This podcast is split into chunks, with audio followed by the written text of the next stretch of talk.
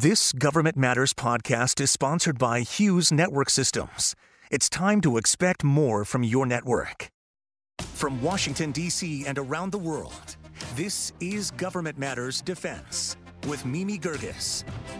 This is Government Matters, the only show covering the latest news, trends, and topics that matter to the business of government. Today, we focus on defense. I'm Mimi Gerges.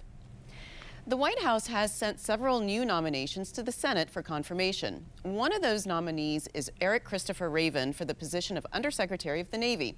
Raven served as the Majority Clerk for the Senate Defense Appropriations Subcommittee.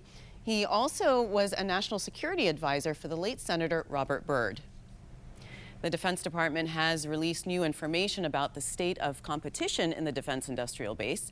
This new report comes after the White House released an executive order last July about promoting competition in the American economy. D O D's report discusses the current state of competition and recommends actions to diversify and expand the defense industrial base. Defense Secretary Lloyd Austin has appointed Eric Evans as the new chair for the Defense Science Board. Evans currently serves as director of M I T's Lincoln Laboratory. As the chair of the Science Board, he'll lead a group of distinguished members to provide recommendations about science, technology, manufacturing, and acquisition. Evans previously served as vice chair of that board.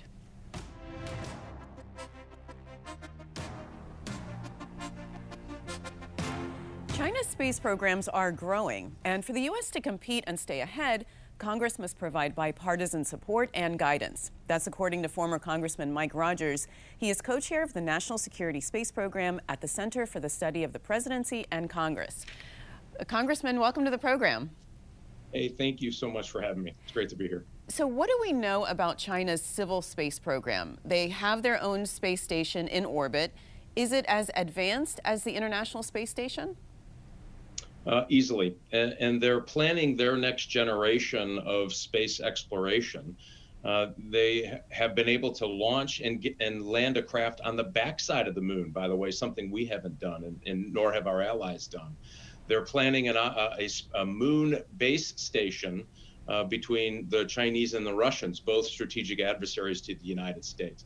They are making a significant investment in space and space exploration. Uh, and here here at home, we kind of are, are dithering around. The second part of that, if I may, real quick, is that they've decided that space is contested, meaning it has military implications for them. They understand that our G P S systems that we all know and love, both military and civilian, you know, that app that gets you to Starbucks in the morning, uh, is all G P S-based, which is space-based. They've made a determination that they can take out those satellites and those constellations in order to hurt the United States if we ever came to conflict. So they have this dual purpose. They're going to make sure that they militarily control space uh, and that they're leading the space exploration race. And so this is why this issue is so, so important. You know, I wanted to go back to what you said about the lunar program, because NASA has plans to return to the moon in twenty twenty-five. Are you saying that China's lunar program is ahead of ours? Well, what they're planning to do is they're going to have a base station there that they uh, jointly run and operate with the with the Russian Federation. So uh, I can't say technologically they're, you know, leaps and bounds ahead, but they're certainly where we are, and in some cases a little better. And remember, you get better at these things the more you do them. So the more you engage in space or launch, you know, they have new launch vehicles, they have new space vehicles that they're developing and putting up into space. The more that they do that, the better that they're going to get. And so it's really important that we continue the pace of our space investment and space exploration as well. So there's legislation in Congress called the America Competes Act that is specifically about China. The Senate included competition in space in that act, but the House did not. Do you know why it wasn't included? You know, I think there's some differences of opinion on what the language is and, and how you would how you would take care of American space enterprise. And so that part was okay, and those differences, I guess, are okay.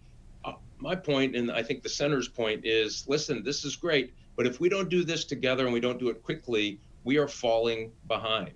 And so we think that language is something they should have worked through and gotten done, and all of this is happening fast, because all of the information flowing into the, the, the Senate and the House is, hey, guess what? We may be losing this race. Uh, and it's only because of us. We are standing in our own way. And so that's why this call for bipartisanship. The House has to stand up and take a lead on civilian space, commercial space as well. Uh, and the Senate's got a good start. My argument is that bill is moving. Let's try to fix it there and now so that we can continue this push uh, to be leaders in, in what really now is a new space race. Remember that we used to be in a space race with the Russians. That kind of went away. We dominated space. We never thought it was going to be contested. Well, it is now contested, uh, and we don't have that same kind of bipartisan vision and aspiration to kind of win that race. Well, Congressman, I hear you on, on the bipartisanship, but there's not a whole lot of that happening right now in Congress. Are, are you optimistic that this can actually happen? Well, my wife says it's a genetic defect that I am so optimistic, but I do think that people are, the weight of the information that sh- that should be uh, at their disposal shows very clearly that we have to, this is a sobering moment for us, uh, that this technological race that we used to take for granted and say, well, we're always going to be ten years ahead of our adversaries, that gap is closed. And so now we have to reorient ourselves to this speed to innovation, uh, you know, rap, uh, you know, rapid deployment of space. We need to do it a lot. You know, you want to keep flexing those muscles in space. And so I I do think at some point uh, that members of both parties are going to say, okay, this is so serious. You know, we can stop arguing if we can turn the lights on in the morning. We better start uh, debating together about how we move forward to make sure that we don't get behind. You know, when you lose a, a race like this, very difficult to catch back up. You know, you said in your op-ed, quote, we're right back where we were in nineteen fifty-seven. Of course, that was Sputnik. Right. Yeah. I mean, that was the race. And remember when we saw that, you know, our, our government writ large and the American people said, holy mackerel, we can't do that. We could not have done what the Russians did in nineteen fifty-seven. And wisely enough, the government uh, and both Republicans and Democrats said, hey, this is, we can't let this happen. We get behind on that uh, and allow the Russians to dominate space. Uh, that's going to have horrible implications for not only our national security, but our economic security going forward. Well, both of those proved to be true.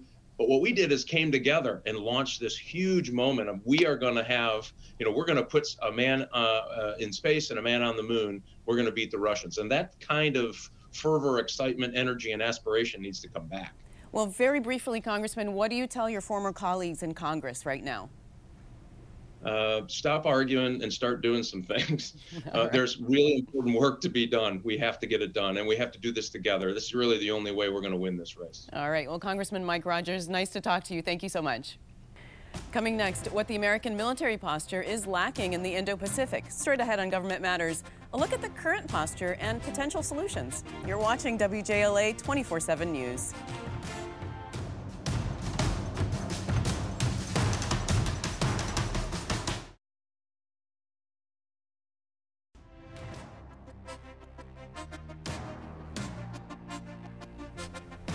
To counter China's growing military power, increasing resiliency of American forces and bases in the Indo-Pacific should be a priority for the Defense Department.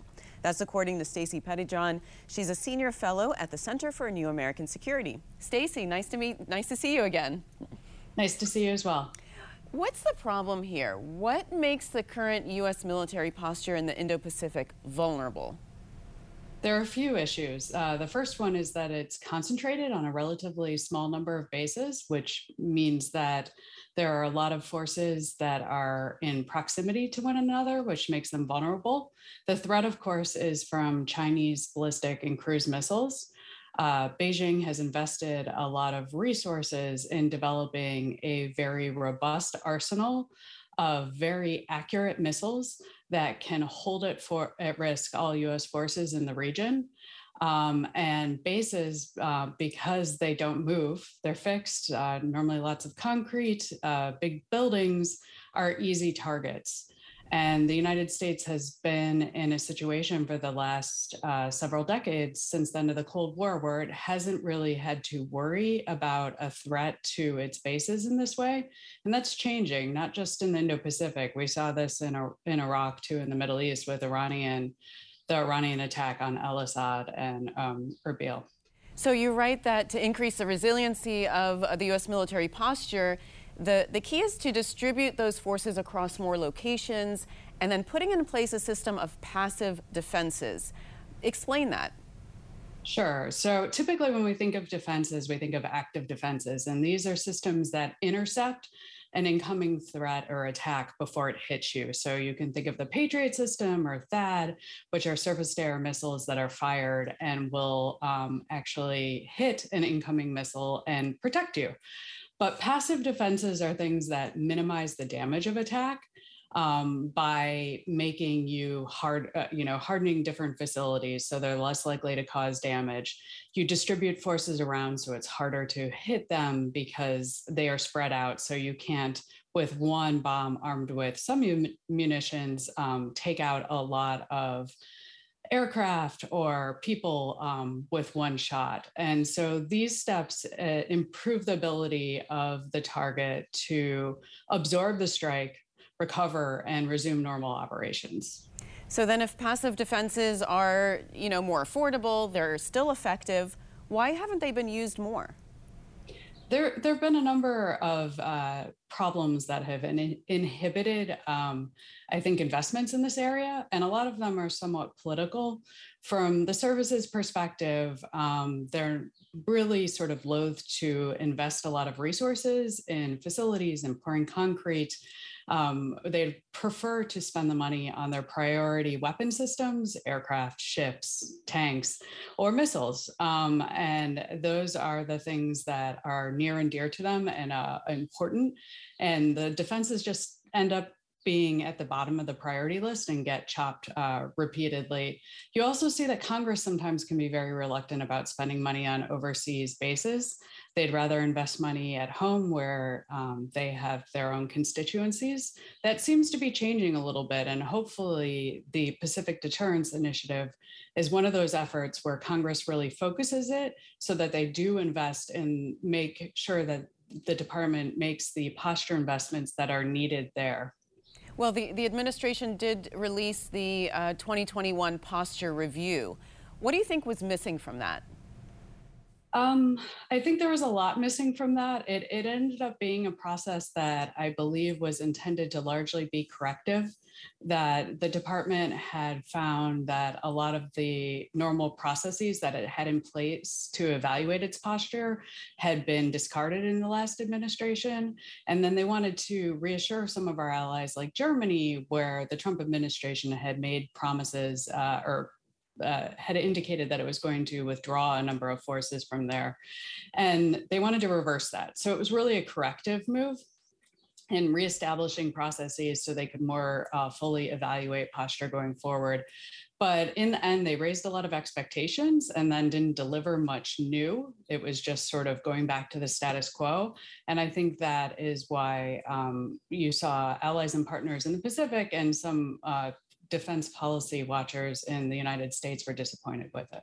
So when you say that uh, the U S should distribute bases more so that they're more defendable, um, what areas of the globe should the Pentagon prioritize for those military bases? What countries in specific, in particular? Um, right now, I think in the, if you're looking at the Pacific, there are two countries that um, are prime candidates. The first one's Australia. Um, the AUKUS agreement with Australia, the U K, and the U S uh, was focused on nuclear submarines. But um, in the long run, it's looking to increase integration of defense planning and to strengthen ties there. And it mentioned um, that uh, posture was one of the areas where that might um, happen. And the United States has talked about this with Australia for a long time, especially with respect to large aircraft, and it hasn't actually materialized. So I think that is one place where um, it, it would be advantageous from an, a military perspective, and the politics are right. The other one is the Philippines. Um, we've been, the United States has been trying for a long time to Um, gain access to some new facilities there, and they did with the Enhanced Defense Cooperation Agreement, but that kind of stalled out under Duterte with some of the um, tensions between the two countries, and that now you see that the relationship has been renewed. Um, they approved the Visiting Forces Agreement, so they're allowing U S forces to stay. And I think now is the time to actually begin to implement the E D E C A and to make improvements to some of those facilities and to use them. All right. Well, Stacey, thanks very much for being on the program. Appreciate you being with us. Coming next, thousands of innocent civilians have been killed by U S military drone strikes. Still ahead on Government Matters, assessing the D O D's efforts to mitigate civilian harm. We'll be right back.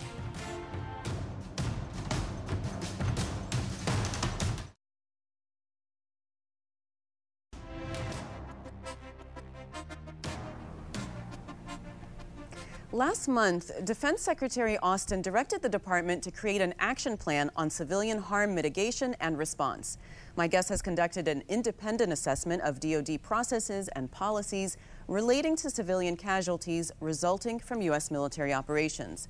Michael McNerney is acting director of the International Security and Defense Policy Center at the RAND Corporation. Mike, welcome to the program. Thanks for having me, Mimi. So there was a military drone strike in Kabul last August that killed ten civilians, including children. What went wrong? Well, there were several problems with that strike, all of which uh, related to issues that have been identified in the past. Um, so two examples, um, misidentification.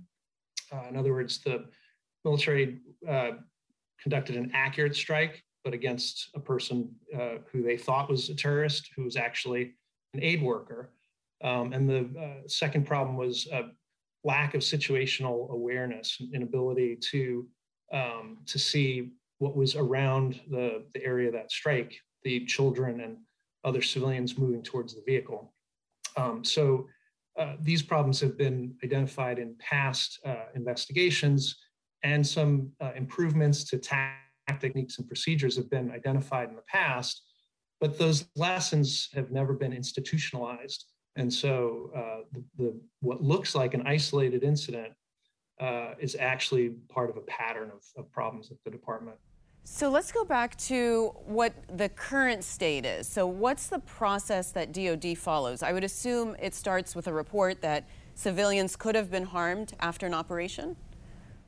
Yes, if there's an allegation or if the military uh, sees for itself that there's been an incident, uh, the commander can order either an initial assessment, which is just the basic facts, or they can do what's called a C C A R, a civilian casualty.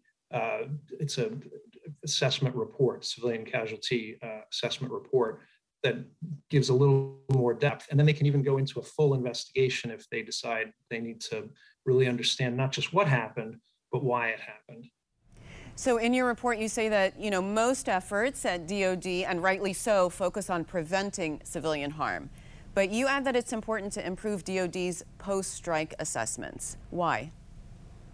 Well, you know, D O D is famous as being a learning organization. Um, they uh, have an infrastructure and a culture to improve, uh, whether it's through training, professional military education, exercises.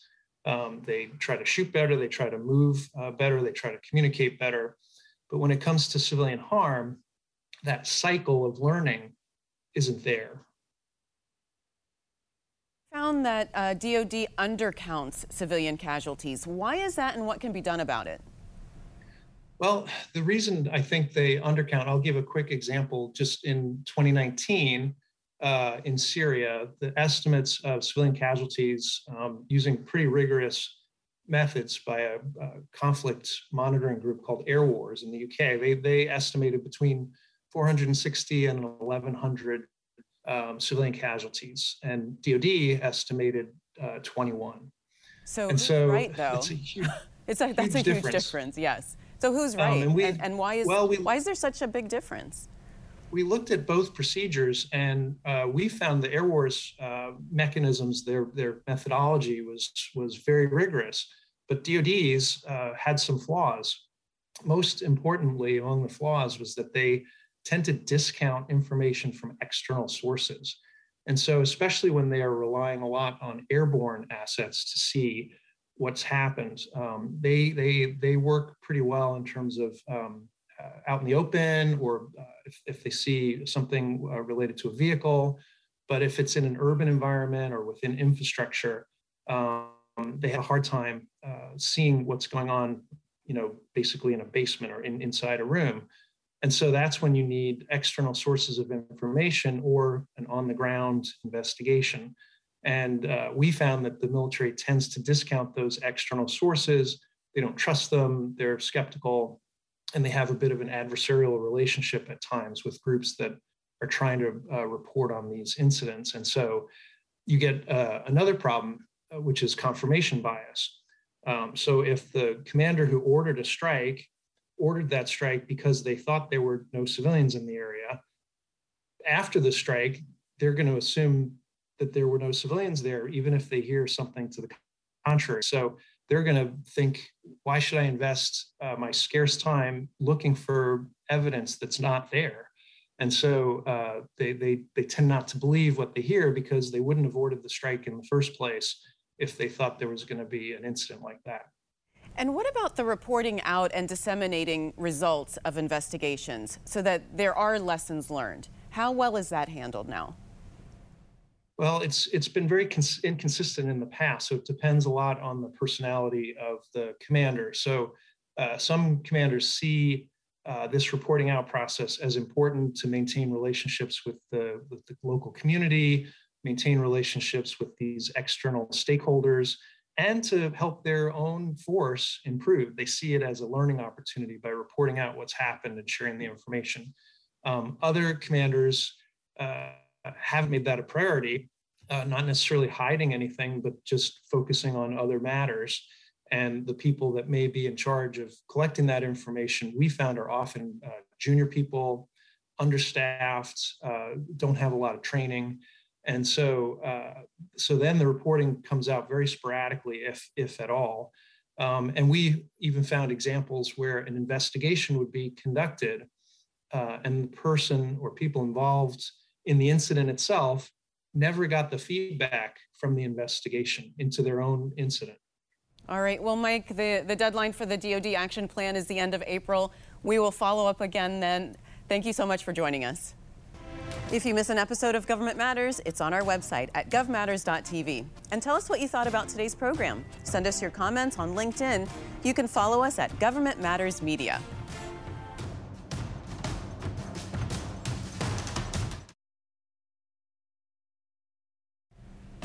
That's the latest from Washington. Join me weeknights at eight and ten thirty on W J L A twenty-four seven News, and Sunday mornings at ten thirty on seven News, to stay plugged in on issues that matter to the business of government. Thanks for watching. I'm Mimi Gergis.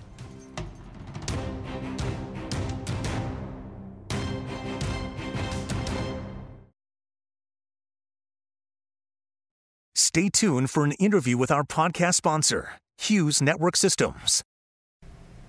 I'm here with Tony Bardo, Assistant Vice President for Government Solutions at Hughes. Tony, welcome. Can you start by just telling me what Hughes does for the federal government? What we do is provide connections. We connect the dots, meaning we use a number of various technologies to connect federal agencies, their locations, their people in ways that are not traditional, uh, meaning that the connections that formed the government networks as we know them today, and has as we've known them for a lot of years, have been through dedicated facilities, dedicated network facilities. We have been taking this different approach to connecting all of our customers through the use of broadband, originally satellite broadband, but now managed networks and managed broadband services that include cable, include D S L, include wireless, include uh, traditional fiber, and, uh, and and satellite, of course. Well, tell me about the HughesNet Gen five, because that's the largest high-speed satellite internet service. It is, it is. It's a very exciting service. We launched it um, back in two thousand sixteen, and even an earlier version of it, Gen, which was known as Gen four, that are called high-throughput satellites. And these are satellite services that took satellite connectivity and speed and capability and capacity to a whole nother level. This is a service that we sell to our consumers. We sell it in a more robust fashion to um, our industry partners and customers, as well as the government. Well, tell me what you're doing for the federal government with relationship to artificial intelligence and machine learning. We use our artificial intelligence capabilities to drive innovation with respect to customer care, customer delivery, the use of uh, understanding what our partners are capable of supplying in terms of broadband uh, services. And we use them to sort of understand in a proactive way, in a, in a speedy way, what could be predictive behavior of the network, and use that predictive behavior to monitor the networks and monitor the network services. It takes sort of the guesswork out of it because we use the artificial intelligence to, to give us more information than we would be able to get manually. And I understand, Tony, that you're also working on um, critical network backup and emergency connectivity for first responders. Obviously, that's going to be more and more of an issue. Can you tell me a little bit about what Hughes does in that arena? Well, we've had a great deal of success in this area, and we've been pleased and, and honored to, to serve the particularly the FEMA community and the emergency response community with rapid deployment of satellite technologies, where all of a sudden those technologies, because of a disaster, are no longer uh, capable of, of connecting people. For instance, in Puerto Rico a few years ago during the hurricanes, we deployed hundreds of satellite services throughout the island, both commercially and in support of FEMA's efforts. And in the absence of terrestrial ground uh, infrastructure that was working, satellite was really critical. All right. Well, Tony, thank you so much. Nice chatting with you. Thank you, Mimi. Nice chatting with you. Thanks for listening. Our daily show is produced by Catherine Roloff and Drew Friedman. Our managing director is Jerry Foley. Christy Marriott leads our technical crew. Our web editor is Beatrix Haddon. Visit gov matters dot t v for articles, videos, and more. Government Matters is recorded at W J L A T V in Washington, D C Copyright Sinclair Broadcast Group.